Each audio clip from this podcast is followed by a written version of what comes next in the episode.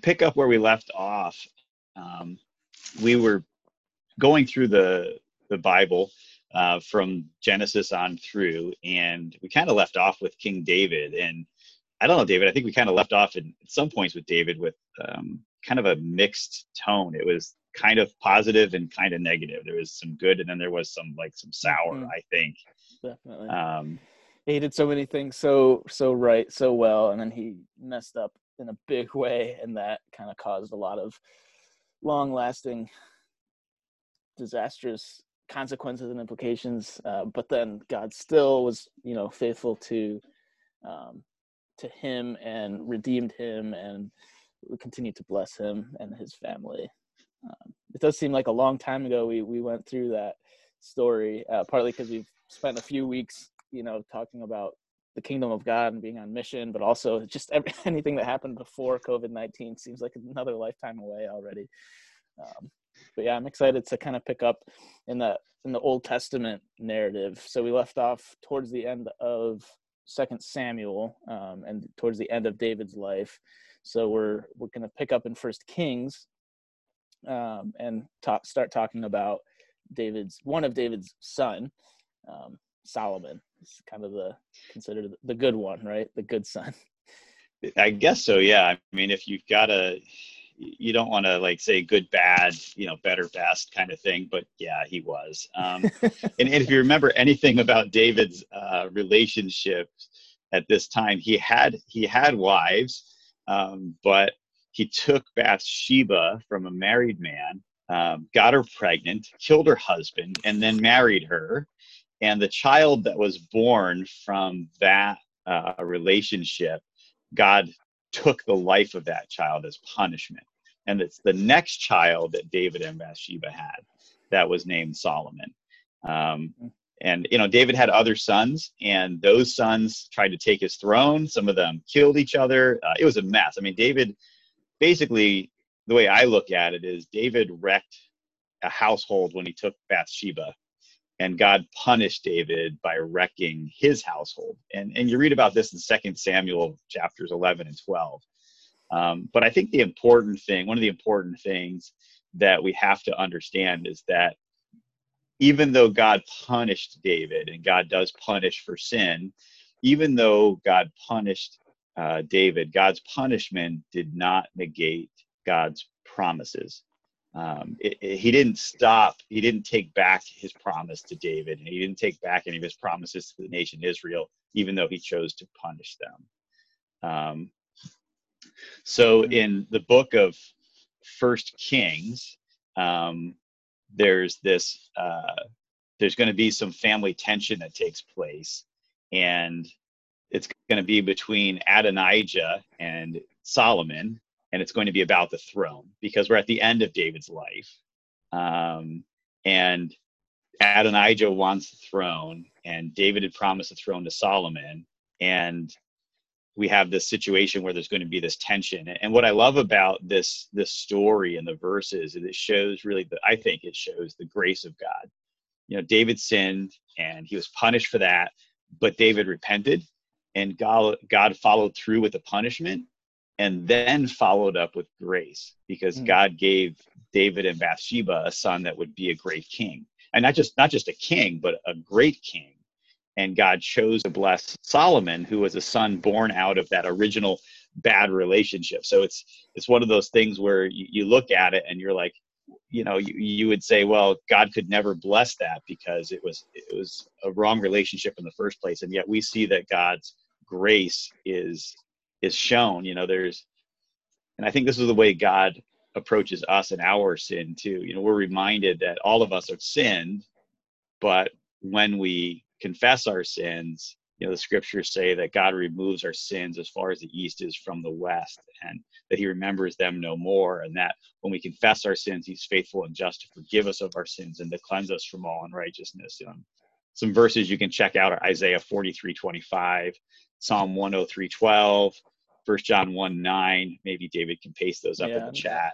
Got it. Um, and and while we might be punished we can be restored and while we might have a while we might have a hard time getting over our past um, god wipes it clean and does not bring it back up. So even David having that awful relationship with Bathsheba um, and doing and murdering her husband, yes, God punished him, but God also still blessed David from that point on, um, as well as punishing him. There was a blessing and a punishment.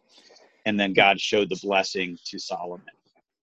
And because of Christ taking the ultimate punishment for us. We don't have to suffer the actual consequences we deserve, though we still may have some consequences. The natural consequences of our actions, God will allow us to experience on earth.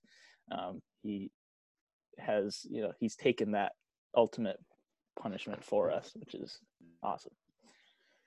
Uh, but if we want to understand how how this story shows the grace of God and and the fullness fullness of that, we want to also understand the big picture. Uh, when we, have we're getting to First Kings and the life of Solomon, there's a few themes that we want to bring up um, that show the faithfulness of God, but also tracking that through the context of the, the bigger picture, the, the overall uh, narrative. And we've covered a lot of ground over the last what year, a couple years. So we just want to back up uh, really quickly um, and remember you know what's what's led up to this point of of solomon uh, so remember just going back to the very beginning god creating humans as his emissaries on earth with this purpose of ruling the earth as representatives of him uh, representing god and being in a loving relationship with god and with each other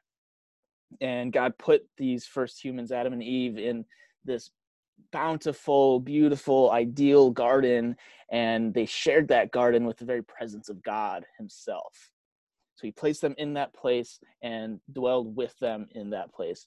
However, the humans, of course, they rebelled against God, which then got them kicked out of the garden and into this kind of harsh and chaotic world and living this life that was now tarnished by sin. So they faced violence and pain, destruction and death.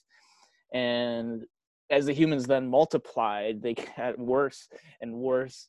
And they ended up really trying to become, in some ways, gods themselves. They wanted to take for themselves um, that uh, feeling of, of uh, self control and control over their lives and, and doing what they thought was good and bad in their eyes um, rather than seeking God's presence and his rule in their lives.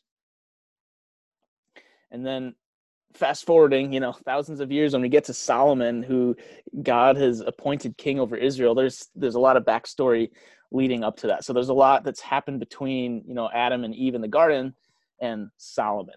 And we get a reminder of that when we read through genealogies that are genealogies are kind of some of the more boring parts of the bible to read uh, but they're there for a reason and one thing that's cool about them is they do remind us of all these these backstories so we there's one um, really important genealogy found in the beginning of matthew matthew chapter 1 verses 2 through 6 um, and so this is just part of the genealogy uh, up to solomon it says abraham hey david hey david I found the solution for everybody that struggles reading the names in the Bible.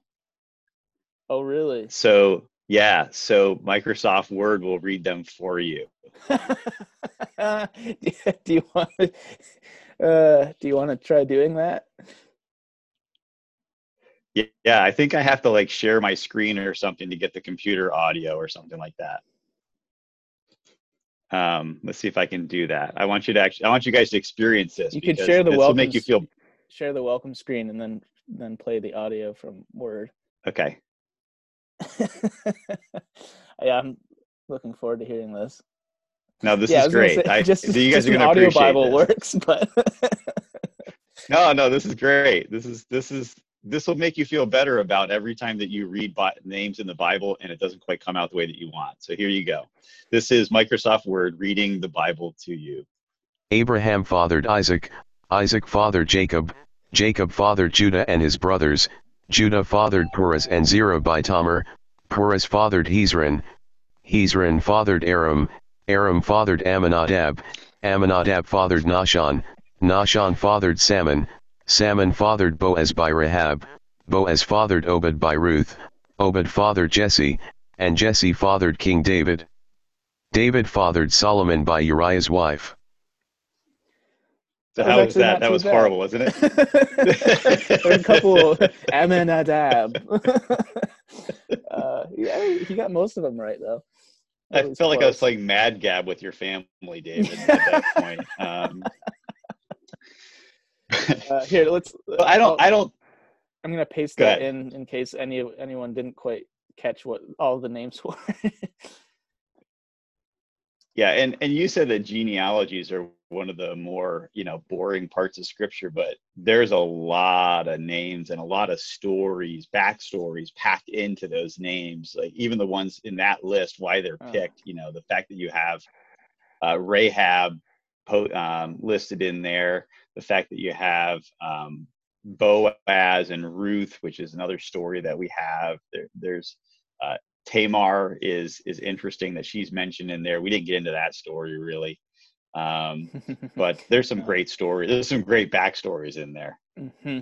Yeah, there's just seeing that list of names. It's packed with all those stories that are attached to those names.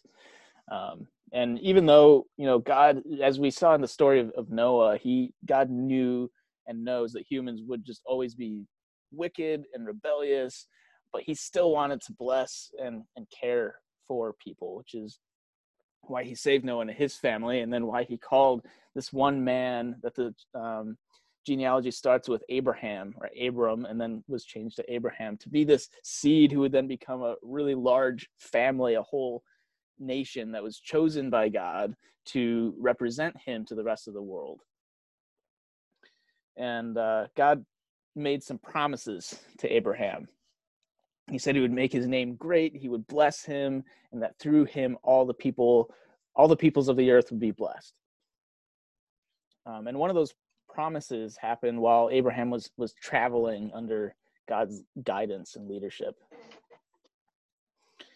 And that's in Genesis chapter 12, verses 4 through 8 says so. I think Abram we'll read went, that like the human reading this yeah, time. Yeah, let's not do the you know, word version this time.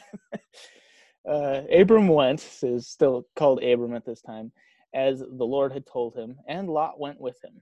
Abram was 75 years when he left Haran. He took his wife Sarai, his nephew Lot, all the possessions they had accumulated, and the people they had acquired in Haran, and they set out for the land of Canaan.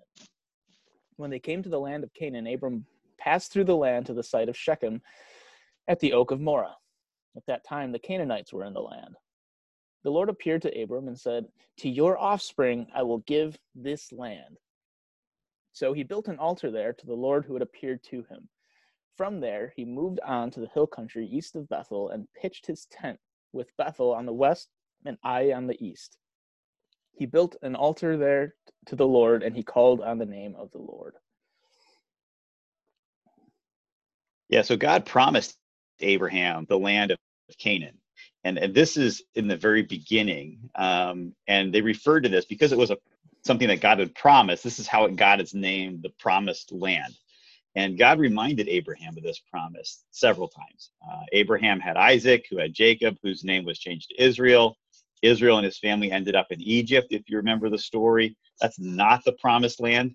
Um, they ended up there because of a famine, and um, they were there for about 400 years. While they were there, they started out there in the good graces of Pharaoh, and by the time the, they they change leadership and they become slaves, they're led out of bondage in Egypt by Moses to the wilderness for 40 years, still not the promised land.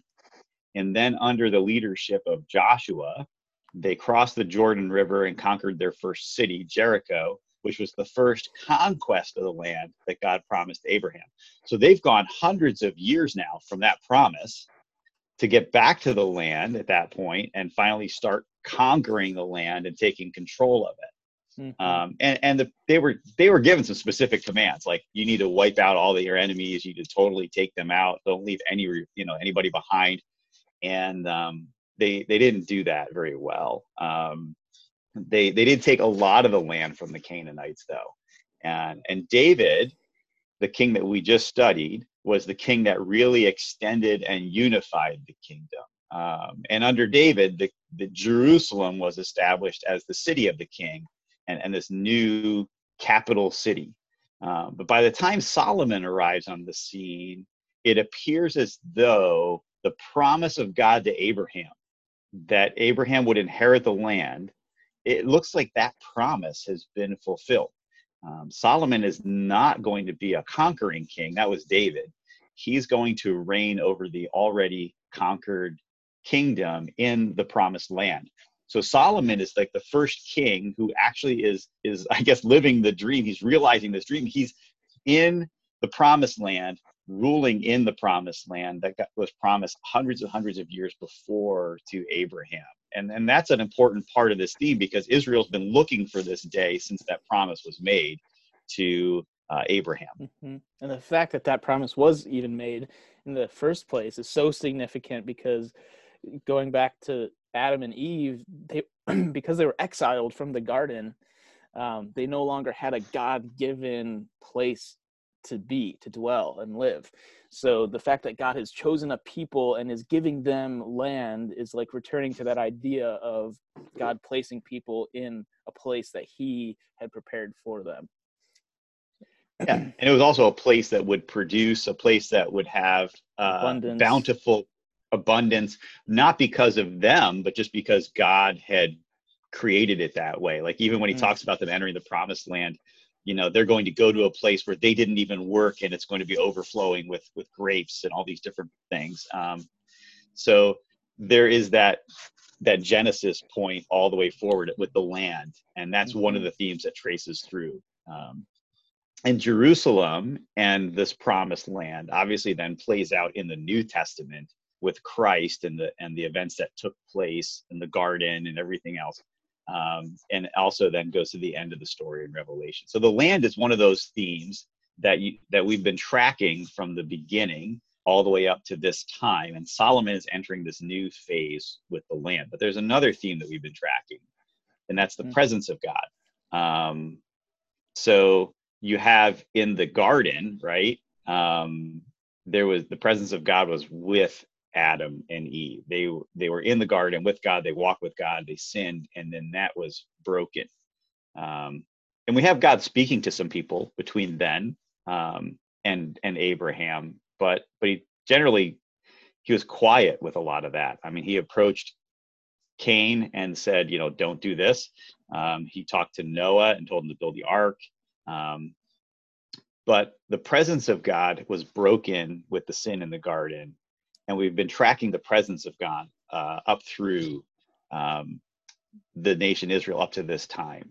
Mm-hmm. So God spoke to Abraham and to Isaac and to Jacob, and then it seemed like God went dark while Israel was in Egypt. And then God spoke to Moses and called the people out of Egypt. Um, and and the way that God spoke to him, the the burning the well the bush that was on fire, it wasn't really burning because it didn't burn up, but the bush that was on fire, uh, God appearing in fire was very very important. Um, but while they were in the wilderness, God settled among them. And this is the first, that was the first time that God dwelled among humans um, since the garden. And then God gave Moses some instructions, right? Mm-hmm. Um, so, so what was special about the instructions that Moses had?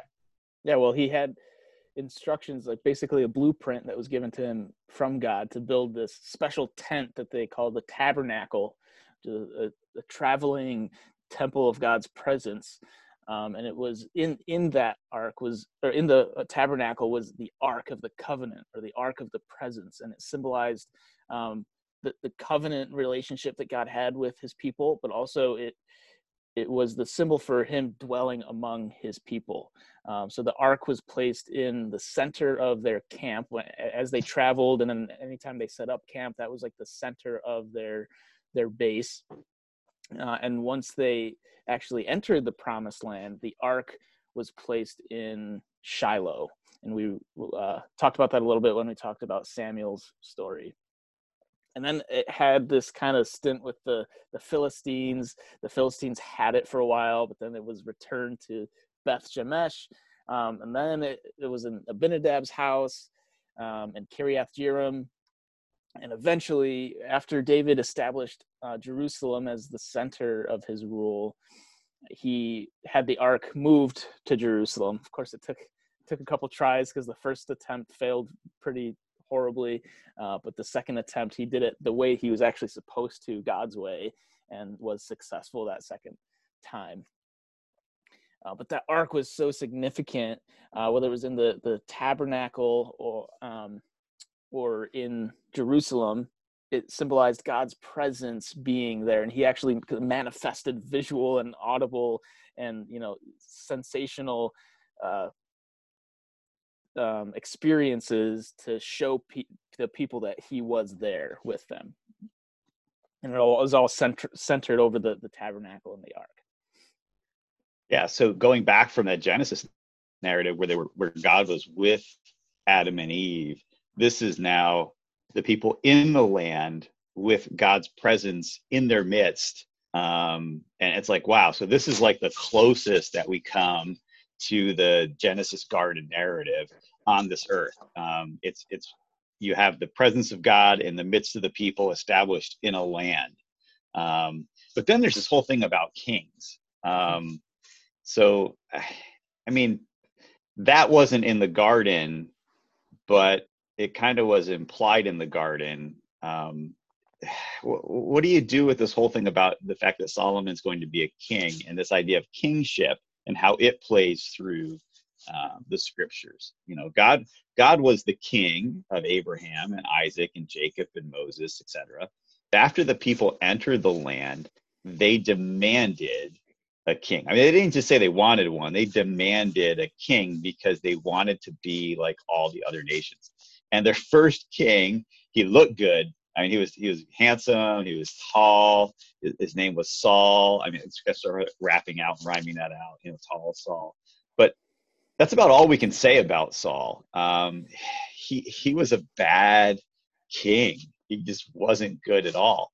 The second king was David, and, and David really got our hopes up that the nation would finally experience the full blessing and presence of God you know that uh, finally there's a man after god's own heart. He's fearless. He he trusts god 100% he you know he conquered the, the giant and he he you know just loves god and he he honored his king even though his king was bad and trying to kill him. And so david's like yeah finally we're going to have a good king and he's going to do what god wants. He's going to bring the blessing and presence of god. And he fails right? He fails when he takes Bathsheba. He fails when he kills Uriah. He fails when he numbers the armies. Um, he fails when he doesn't discipline his sons the way he's supposed to. And so you're like, ah, oh, I guess that's not going to be the guy. So now we wait Solomon. And we wonder is Solomon going to be the one who's really going to lead the nation into wholehearted worship of God? Um, and though God was disappointed that the people wanted a person to be king instead of him, uh, he allowed it, which I think is pretty amazing. Uh, and we actually find out that God anticipated it. So maybe a little bit of a spoiler alert, because we're going to talk about this, I believe, in the next couple of weeks. Um, when God gave Moses the laws, there are actually some laws regarding kings, and those laws will be significant, especially to Solomon. Um, so that's a little bit of a spoiler alert, but before they had a king, God actually established some laws regarding kings, and we're going to talk yeah, about that. That's interesting. Um, one thing I'll add to that idea of kingship, you said there um, about the garden. I think you do see that in the garden because Adam and Eve were meant to be rulers, right? It, it does that word there um, is pretty much the same. Uh, it's the the verb of what a king does. Uh, so they were meant to be rulers, but not over each other, over creation, um, under God, with His, you know, His um, authority. And part of the consequences of their sin was that they would want to rule over each other, um, which is which is interesting. So that does trace still back to the to the garden. Um, yeah, this is out. What's that? I knew you'd bring that out. Uh, but yeah, this is the, the closest that we've come to that uh, an idea of Eden being restored, having God among His people in a land that was chosen by God, given to the people by God. Uh, so Solomon was coming into this really um, to he's going to be living the dream, uh, and the Israelites would be living the dream uh, under his rule. But there was one more promise that we've traced through this all, isn't there? Oh yeah. So this this promise that does, of course, again go back to the garden when the when they sinned, God placed a curse on creation, but also promised um, that there would be a Messiah who would restore things back to the way they really were, really restore things once and for all. Uh, so we thought this might have been Noah when he came on the scene, but it wasn't Noah. Um, Abraham looked like he could maybe be the guy, but it wasn't Abraham. Moses got really close. He really got close to representing God and, and his presence, but he wasn't the guy. He messed up and he wasn't even allowed to enter the promised land. Um, David, you know, we get to David. He's the first really good king, uh, the conquering king. Seems like under David that kingship is really going to work out for Israel because he's conquering all the other uh, their enemies. Uh, but then you know he and he has really qualities of the Messiah as far as being a, a humble savior type of king. But then he leaves us, you know, disappointed and, and wondering when will the Messiah come and, and restore Eden and, and the fellowship with God that was once there. Yeah, and and this time that Solomon ruling is ruling will become a foreshadowing and really a taste of what is yet to come. Um, it, you know, you, you, they're still looking for the Messiah, and so they're wondering with each leader, like even with Solomon, is he is he the one who's going to restore things? Is is this and and this idea of having a physical land, of having um, a physical king, of having the presence of God among them, uh, becomes this physical um, picture of the kingdom of God that paints kind of a skewed perspective in the Jews regarding what the kingdom of God is. And when we reach the New Testament, the Jews are still looking for a Messiah who will be king, who will restore them to the land and bring, bring the presence of God among the people, but they're going to be looking for that physical kingdom, much like Solomon is sitting in right now. So as we're looking at this, this kingdom, this physical kingdom, realize that this kingdom is one that the Jews have in their mind, the times of David and Solomon, and this mm-hmm. prosperity that they're looking for the Messiah to come and to restore and to establish them in that in that way as world leaders. Um, so I think it's important that we understand that that that's uh, part of what's being painted here, and and this rule of Solomon is is a foreshadowing of the kingdom of God, but only a physical representation, not fully understanding or realizing what the kingdom of God is that, that the Messiah will actually teach about in so many of his teachings in the New Testament.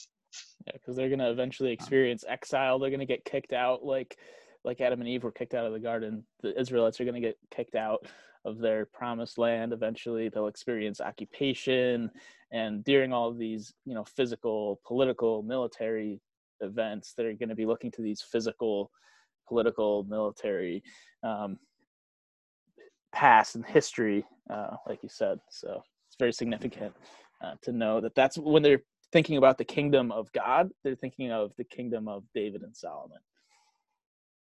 Yeah. So these four themes the land, um, the presence of God, the kingships, um, the Messiah are all themes that we'll continue to trace through the Bible. They're part of the DNA of the Jews, and they help us understand not only their perception of the Messiah, but also um, a little bit about who the Messiah would be and, and what God's plan is. Um, so they're a part of God's plan, and we'll eventually hear Jesus talk about these things uh, in the New Testament when we get to the Gospels later on this year. You're going to be hearing these themes of the land, of presence, of permanent home, of kingship, uh, are all going to be taught by Jesus um, when he comes to this earth. So that, that's really important for us to remember. And when you read the overview, you can easily get swept away with the awesomeness of God and the fulfilled promises, and we should. But but as we go back to our story in Solomon, um, to to sorry, I'm sorry, in First King, Solomon is going to be crowned king but not without conflict. So even though it appears like Solomon is entering into the glory days, um, the beginning of his reign is really uh, starts out with this collision of two stories. There, there's the promise of blessing by God to Solomon and a punishment from God on David about his family being torn. And we see that play out through um, Solomon, the son of Bathsheba, versus Adonijah, the son of Haggith. Both of these men want to be the king. And where David has promised the throne to Solomon, Adonijah wants to take the throne by force and by popularity. And so, if, uh, if you have your Bibles or your Bible app, I want you to turn to, to 1 Kings chapter 1. And we're going to read, a very long chapter. We're going to read the majority of it uh, because we want you to see how, the, how this reign starts and how, even though we, we seem to have the fulfillment of God's promises, we still have the condition of man um, that we're dealing with. So, First Kings chapter 1.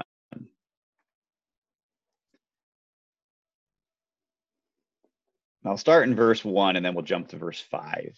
Um, now, King David was old and advanced in age. And although they covered him with bedclothes, he could not get warm. So he was uh, obviously failing in his health. And in verse 5, it says, Adonijah, the son of Haggith, kept exalting himself, saying, I will be king. And he prepared chariots, cavalry, and 50 men to run ahead of him. Uh, but his father had never once infuriated him by asking, Why did you do that? In addition, he was quite handsome and was born after Absalom. He conspired with Joab and with the priests, and they supported Adonijah. I'm kind of skipping through some things here so we can get through it. Um, but the priests, um, the prophet, uh, and and all of David's royal guard did not side with Adonijah. So Adonijah sacrificed sheep, goats, cattle, and fattened um, cattle near the stone of Zoheleth, which is next to En-rogel. And he invited all his royal brothers and all the men of Judah, the servants of the king, but he did not invite the prophet Nathan, Benaiah, the royal guard, or his brother Solomon. So you have Adonijah exalting himself. And i think that's one of the key phrases there he's exalting himself and saying i will be king. He wants to take this over. And so he conspires and he brings in joab who's the commander of, of the guard right? He's the one who led israel's army uh, for david he brings in zadok the priest he brings in um, uh, all sorts uh, i'm sorry he didn't bring in um, zadok i'm sorry he uh, he brought in abiathar the priest um, and he brings in all these people to come and support him as king, including his brothers, except for Solomon. And uh, and he's doing this all without his father's support, and actually his father doesn't even know about it yet.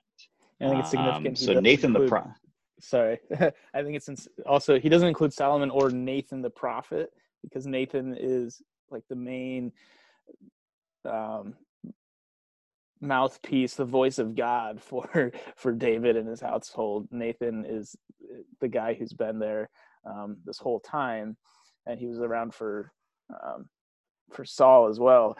So it's like he there's one priest and a prophet that he didn't want involved with it because he probably had a feeling that they wouldn't be on board. He, he must have known that, and that was definitely intentional. think. Yes. So so you have um, so Nathan uh, in verse eleven. Why don't you read that part, David? Uh, yeah. So First Kings one eleven. Then Nathan said to Bathsheba, Solomon's mother, Have you not heard that Adonijah, son of Haggith, has become king, and our Lord David does not know it? Now please come and let me advise you. Save your life and the life of your son Solomon Go approach King David and say to him, My lord the king, did you not swear to your servant, Your son Solomon is to become king after me, and he is the one who is to sit on my throne. So why has Adonijah become king? At that moment, while you are still there speaking with the king, I'll come in after you and confirm your words. So Bathsheba went to the king in his bedroom. Since the king was very old, Abishag the Shunammite was attending to him. Bathsheba knelt low and paid homage to the king, and he asked, What do you want? She replied, My Lord, you swore to your servant by the Lord your God, your son Solomon is to become king after me, and he is the one who is to sit on my throne. Now look, Adonijah has become king, and my lord the king, you didn't know it. He has lavishly sacrificed oxen, fattened cattle, and sheep. He invited all the king's sons, the priest Abiathar, and Joab, the commander of the army, but he did not invite your servant Solomon. Now, my lord the king, the eyes of all Israel are on you to tell them who will sit on the throne of my lord the king after him. Otherwise, when my lord the king rests with his fathers, I and my son Solomon will be regarded as criminals. It's pretty pretty interesting dialogue there, isn't it? Yeah, definitely. Well, it's not even dialogue yet. It's just uh, Bathsheba talking so far. yeah, yeah, but, and well, like what she's saying is just so like uh, you don't you didn't know this king, you don't know know what's going on right now? Uh, are you aware that this is taking place? And you know what it's going to do to us? And I mean, it's it's a great plea. Um, I didn't count how many and, times she said, "My Lord the King." It's Lord like she's King. trying to be really humble and respectful, but also, yeah. uh, you got to do something. and I can't believe you didn't know this was happening. But you know, this this isn't good. You need to fix this, my Lord the King. That's exactly right. Yeah, there's a lot of respect there a lot of respect there. And and so while she's still making that plea, then you have verse 22. And at that moment, while she was still speaking with the king, the prophet Nathan arrived. And it was announced to the king, the prophet Nathan is here. He came into the king's presence and paid homage to him with his face to the ground. My lord the king, Nathan said, uh, Did you say Adonijah is to become king after me? And he is the one who is to sit on my throne? For today, he went down and lavishly sacrificed oxen, fattened cattle, and sheep. He invited all the sons of the king, the commanders of the army, and the priests of Abiathar. And look, they're eating and drinking in his presence, and they're saying, Long live King Adonijah. But he did not invite me, me, your servant, or the, the priest Zadok, or Benaiah, the son of jo- Jehoiada, or your servant Solomon. I'm certain my lord the king would not have let this happen without letting your servant know who will sit on the lord the king's throne after him. So you had that saying, "My lord the king, my lord the king," and um, the same word, and, and, even the way he says it. Yes. Yeah. Yes. Both use the word lavishly to describe how he's making these sacrifices. It's like he's squandering your oxen. Yeah, and I think it's I think it's really cool the way he even pulls the personal friend card. Mm-hmm. It's like you know, uh, look, you know, but but he didn't invite me, me, you, you know, your servant, you know, and it's like you know, you're uh, this is it's me. He didn't even invite me, and I know you wouldn't do this without inviting me, you know. So mm-hmm. he's he's pulling the friend card and uh, and making sure that David you know believes his his story as well because they're really establishing the testimony of two witnesses here and that's the important thing mm-hmm. Then we get David's response finally in uh, verse 28, picking up. King David responded by saying, Call in Bathsheba for me. So she came into the king's presence and stood before him.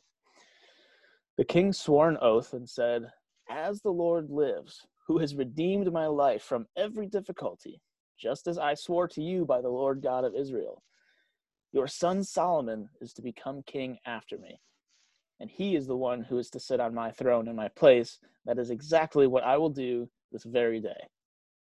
Bathsheba knelt low with her face to the ground, paying homage to the king, and said, May the Lord King David live forever. King David then said, Call in the priest Zadok, the prophet Nathan, and Benaiah, son of Jehoiada, for me. So they came into the king's presence, and the king said to them, Take my servants with you have my son Solomon ride on my own mule and take him down to Gihon. There, the priest Zadok and the prophet Nathan are to anoint him as king over Israel. You are to blow the ram's horn and say, Long live King Solomon. You are to come up after him, and he is to come in and sit on my throne. He is the one who is to become king in my place. He is the one I have commanded to be ruler over Israel and Judah. Amen but uh, Benaiah, son of Jehoiada, uh, replied to the king, May the Lord, the God of my Lord the king, so affirm it. Just as the Lord was with my Lord the king, so may he be with Solomon and make his throne greater than the throne of my lord King David. Then priest Zadok, the prophet Nathan, Benaiah, son of Jehoiada, the Cherethites and the Pelethites went down, had Solomon ride on King David's mule, and took him to Gihon. The mule was actually a sign of uh, royalty, by the way. The priest Zadok took the horn of oil from the tabernacle and anointed Solomon. Then they blew the ram's horn, and all the people proclaimed, Long live King Solomon! All the people went up after him, playing flutes and rejoicing with such a great joy that the earth split open from the sound. wow. Yeah. There's something you don't see all the time, right? Right. Like, is that hyperbole or is that like for real? Um, that the earth split open from the sound. It's it's impressive. Um, mm-hmm. So there's but there's this great rejoicing, but but now you have this problem because you have two groups of people each with a priest, right? Each with a commander, each with with people following them, each claiming to be uh, king and being pronounced king in front of a group of people, and that that's that's really not good. I mean, that's that's the opposite of what David had really envisioned with the kingdom and having um, everybody follow God's direction. And uh, but you see that the difference was that God had appointed Solomon as king through David, um, and that David had made that promise um, through the Lord to put Solomon on the throne. And you have uh, Adonijah who says, "I will be, I will make myself king." And so you mm-hmm. have these two competing wills, um, and and now all of a sudden you have two pronounced kings, one self-appointed with the commander of the army, um, in, on his side, and the other one is David's son, who's appointed by David. It's pretty interesting scenario, I think, to have that at the same time. Oh yeah, it's very dramatic. It's very, you know, could be a compelling, you know, TV show or movie. this drama clash of families, Game of Thrones, if you will. yeah, the the original Game of Thrones, I yeah. guess, is what it really is here. Yeah. So in verse 41, uh, Adonijah and all the invited guests who were with him had heard the noise as they finished eating. And Joab heard the sound of the ram's horn and said, What is why is the town in such an uproar? And he was still speaking when Jonathan, son of Abiathar the priest, suddenly arrived. And Adonijah said, Come in, for you are on an for you are an important man, and you must be bringing good news. Well, unfortunately not, Jonathan answered him. Our Lord King David has made Solomon king. And with Solomon, the king has sent the priest Zadok, the prophet Nathan, Benaiah, son of Jehoiada, the Cherethites and the Pelethites, and they have had him ride on the king's mule. The priest Zadok and the prophet Nathan have appointed him king in Gihon. They have gone up from there rejoicing, and the town has been in an uproar that's the noise you heard. Solomon has even taken his seat on the royal throne. The king's servants have also gone to congratulate our Lord King David, saying, May your God make the name of Solomon more well known than your name, and may he make his throne greater than your throne. Then the king bowed in worship on his bed, and the king went on to say this Blessed be the Lord God of Israel Today he has provided one to sit on my throne, and I am a witness. And then all of Adonijah's guests got up trembling and went their separate ways. Yeah, that's got to be an awkward moment, right?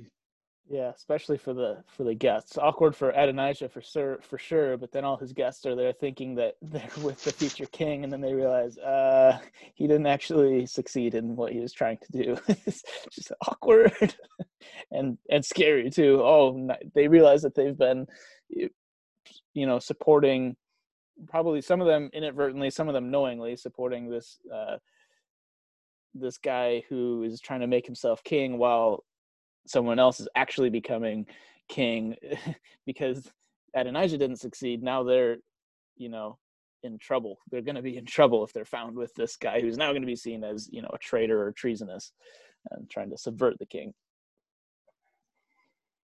Yeah, absolutely.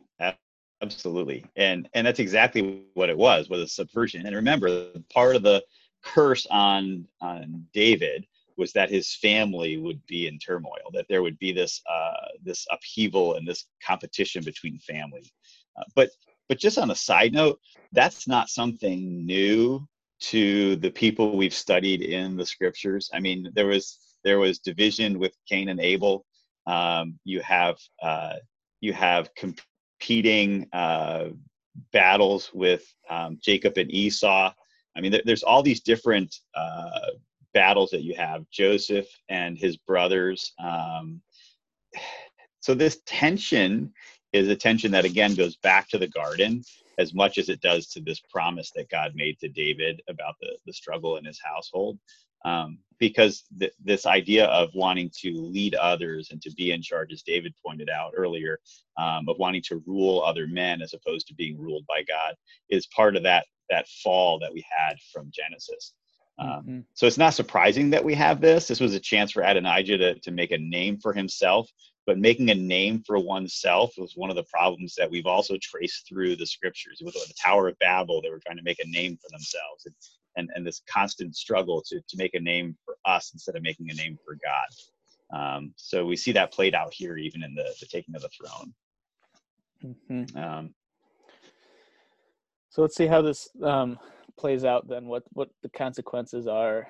Uh, in we're in verse fifty now, um, coming to the end. Um, Adonijah was afraid of Solomon so he got up and went to take hold of the horns of the altar. It was reported to Solomon, Look, Adonijah fears King Solomon, and he has taken hold of the horns of the altar, saying, Let King Solomon first swear to me that he will not kill his servant with the sword. Then Solomon said, If he is a man of character, not a single hair of his will fall to the ground. But if evil is found in him, he dies. So King Solomon sent for him, and they took him down from the altar. He came and paid homage to King Solomon, and Solomon said to him, Go to your home. So he doesn't kill he doesn't kill Adonijah, um, which is which is kind of cool. Um, and we're gonna find out more about him and what happens um, later on in the story. Uh, but for now, um, we're gonna we're gonna stop there in the story and just talk about just a couple of the point out a couple things um, and see what we can can learn from it. Yeah, and I guess we should also do this. Um, the people who were with Adonijah, even though Adonijah was not killed at that point, um, Abiathar the priest was banished. Mm. Um, and and he was one of Eli's descendants, and so that goes back to another punishment from God that God put on on Eli um, that his descendants would be would be punished or banished from the presence of God. Um, so so the, Abiathar. The Eli was the priest who uh, raised Samuel in the temple, and we talked about that back in First Samuel. Yeah, and his sons were wicked. Wicked. James. Yeah. So so this Abiathar being banished was actually goes back to another promise of punishment, um, which is interesting. Um, so Zadok becomes the priest at that point. Um, Joab, who was the leader of the armies for David, had picked the wrong side, and he was actually killed. Um, he's taken out and replaced by um, Benaiah, and actually. Um, he was killed by Benaiah and then took his place, but that was at the command of of Solomon at that point. Mm-hmm. Um, Shimei was placed under house arrest um, and was exiled and was not allowed to leave his home. Now, Shimei is one we didn't hear about in this story, but in 1 Kings chapter 2, verses 8 and 9, Shimei is the one that cursed David when his other son tried to re- usurp the throne. Um, and David didn't take him out at that time, but David, some of his final words to Solomon are, you know, watch out for this guy. So Solomon actually um, puts Shimei under house arrest, and is, he's not allowed to leave his house, um, which eventually he does, and he gets killed. But that's you know, it's it's kind of weird all the way these stories from the past. So you have the story of Shimei with David, is played out through Solomon. You have Joab, who was the commander of the armies, was taken out, and then you have Abiathar, which goes back to the story of Eli. And so the the the um, the book of, of First Kings is going to bring all of these things out because they're all unfinished storylines, uh, unfinished plot lines um, that that he wanted to that basically get wrapped up here. Um, so, so we do have Solomon now coronated as king, right? Mm-hmm. Um, and there's a lot of cool things about his kingship, but like David said, we're not going to go into that this week. We really kind of want to wrap up um, some thoughts, I guess, um, looking at the backstory before we dive into the accomplishments of Solomon. Mm-hmm. Yeah, and then we're gonna over the next couple weeks uh, continue to look at the life and the, the, legacy of Solomon that he left behind. Um, so we just got up to where he was introduced as a king, but we really wanted to take some time to to just remind you of that whole backstory of, of Israel and of all of humanity and their relationship with God uh, leading up to this. Uh, because it, it, to understand the significance of Solomon's rule and all of his accomplishments and what he came to symbolize, it's really important to understand that context in which his reign existed. Yeah, and Solomon Solomon Solomon was born out of a violent relationship, um, but was blessed by God to be the leader of his people in the place that God gave them and where God Himself chose to dwell. And I think that that's an incredible honor that we have to look at in in Solomon's um, life. Um, but but I want to go back to something that David mentioned about us, um, about mankind reigning in the garden. Um, so there was this rule and this kingship that goes back to Genesis. Um, mankind, you and I were created um, from the beginning to reign with God. And, and we're given that as a command um, and you know to even in genesis and only kings were given the right to reign. And so you and i were called to a form of kingship. We were created to rule with god called and placed by god in a specific location uh, with him to help us lead people to follow him and so the call of solomon is very much the same as the call for every one of us it's what God has created us for. So in Solomon, we have uh, a type of Adam. Um, we have a type of um, uh, or a prototype of what we should be doing as well. We should be reigning with God in the place He's placed us, with in His presence, and pointing people to Him.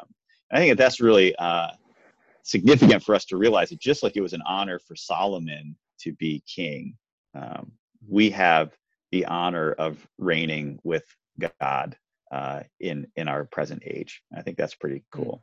Yeah, it's an incredible honor.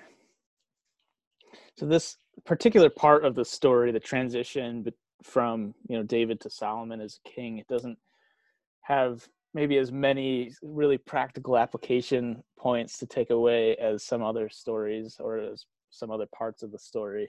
Uh, but I think there are just a, a, few things that we can see as kind of themes that really apply to the, a lot of these things we've talked about um, through other parts of the story as well. Um, but first, that God is faithful to keep his his promises. Uh, his promises don't change. He doesn't change. His character doesn't change just because of people and circumstances shifting uh, God remains constant through all of that, and we can see that here. And then, secondly, uh, the fact that we, as believers, when we repent, if we're convicted of sin in our lives and we repent of that, God not only does He forgive us, like we talked about earlier, that sin is, you know, no longer part of us, but God can still use us and does use us for great things. He doesn't hold our past uh, in our faces. Uh, he doesn't bring that up to you know cause us to experience guilt and shame um, after we've repented of it. And we see that in how he uses David and, and Solomon. Yeah, we also see that he continuously uses uh, unexpected, uh, more humble, less honorable people to do his his will. Um, mm-hmm. He doesn't look on outward appearances, but he looks on the heart. Where, um, you know, Saul and, and Adonijah had the appearance of kings. Um, there, there were some heart issues there. And the people that God chooses ends up being the the ones that are um, the humble, uh, the humble ones. Mm-hmm. Um, I think that's really important. Even in that genealogy that David had us read in the beginning, you know, the mm-hmm. people that you see there, the the the Ruth and the Boaz, you know, are, are not the people that you expect uh, God Even to be Jacob. using. And he uses. yeah, uh, Rahab, another one. Mm-hmm. Um, so that's I think a lesson that we can take from this. Um, so God is faithful to keep His promises. When we repent, God forgives us and does not hold our past against us. He continually continuously uses the unexpected, more humble people to do His work. Um, I think that the last lesson that we that we um, wanted you to catch from this is that we don't always see the end result of what God is doing in our lifetime, but faithfulness is still rewarded, and and we need to strive for faithfulness to the mission. You know, the the promise to Abraham he did not get to see, and in Hebrews chapter eleven brings out that so many men of faith who never got to see the fulfillment of the promise, but were faithful, and God counted them as faithful and rewarded them for faithfulness. And so, even though we don't always get to see the uh, the end result of what God is doing in our lifetime, we need to be faithful um, to follow Him and to keep His commands and to to do the things that bring Him honor and glory. Um, so, those are some of the things we wanted you to to catch as we did this overview. And we realized that this overview is probably not. Um, it, for some of you, it's going to be like, yeah, I know we've heard this for the last two years. For some of you, it's probably pretty new uh, because you haven't been with us that long. Um, but understand that the the scripture um, is consistent from beginning to end, and the people who are uh, living out this who are living out this season in Solomon's life, um, we're also relying on the Pentateuch and the law and the prophets to guide them. And when we get to the New Testament, and we read about uh, the, the, the Jews who were listening to Jesus. They were testing everything against the law and the prophets and what we've been reading and studying, and that helped shape what they were looking for.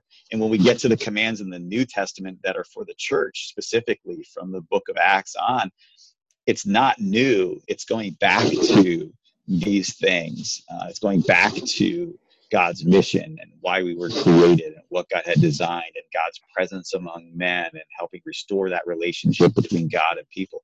It's it's a theme that these are themes that carry over from Genesis to Revelation. And we want you to to understand the scriptures in that holistic perspective and not just to, to grab a verse here because it means something to you and, and not understand the context of what it really means to God and his story. Um, I guess is part of the reason why we want to keep reviewing this and making it a part of our DNA. Mm-hmm. Um, anything you want to add on that, David? I don't think so. I think uh, I think you covered it well and we were we were wrestling with you know do we really go through another review and bring in the past up to this point?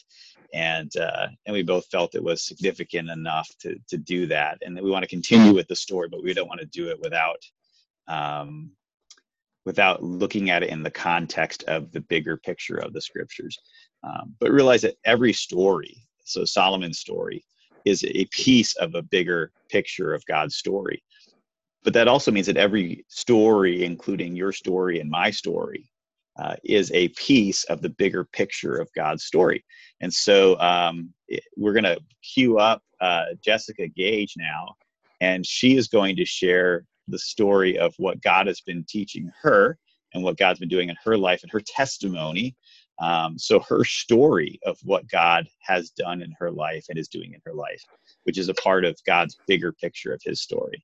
So while you, um, while you, get her video, while she gets her video on, um, I just thought of a, an illustration of that point. If you're if you're a Star Wars fan and you're watching The Mandalorian and you see Baby Yoda, you know, understanding the significance of Baby Yoda requires you understanding the bigger story and how you know he uh, how he, how significant Yoda is to the Star Wars story. If you've never seen any of the other Star Wars anything, then Baby Yoda is just a cute little green guy. Um, yeah, but you don't even know that that's Baby Yoda. True. That's a whole That's separate true. topic. That's just that that It- just popped into my head. Same thing with the you know like Avengers movies. You know why is one gem significant? It's like everything is a piece of a larger story. Uh, Yes. Yes. Hi, Jess. I think I might need to unmute her. Oops. All right, Jess, your video is up. Yep, there you go. Okay, well, here's my little bit of the story. Um, my name is Jessica Gage. My husband's Chris. Um, he's not in the video because I wasn't in his video, so this is evens for him. Um, we have two boys, Gatlin and Sam. Um, and I'll start mine. I have it typed out and I'll just read from that. I was raised in a small town in rural Nebraska and attended Sunday school fairly regularly at a non denominational church building.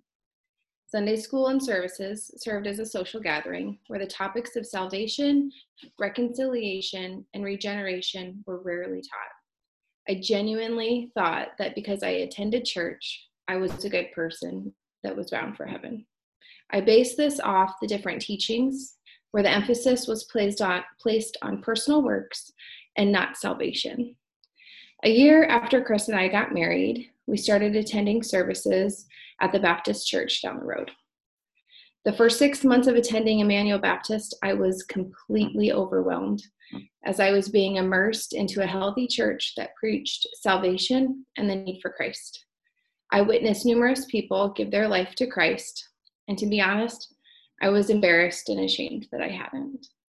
My sinful heart and selfish ways were revealed to me through numerous sermon messages, couples Bible studies, conversations with Chris, and time in God's Word.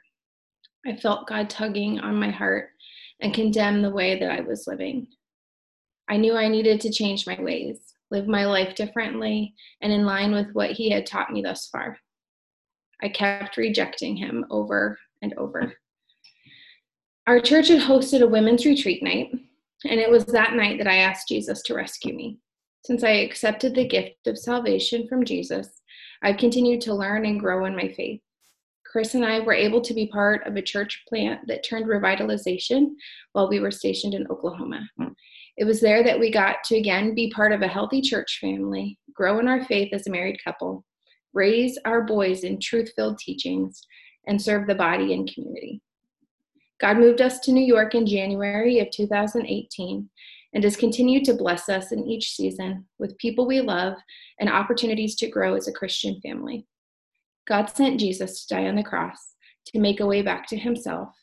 And because I've accepted the wonderful gift of salvation, I look forward to eternal life with my Lord and Savior. Awesome. Thank you, Jess. Yep, thank you.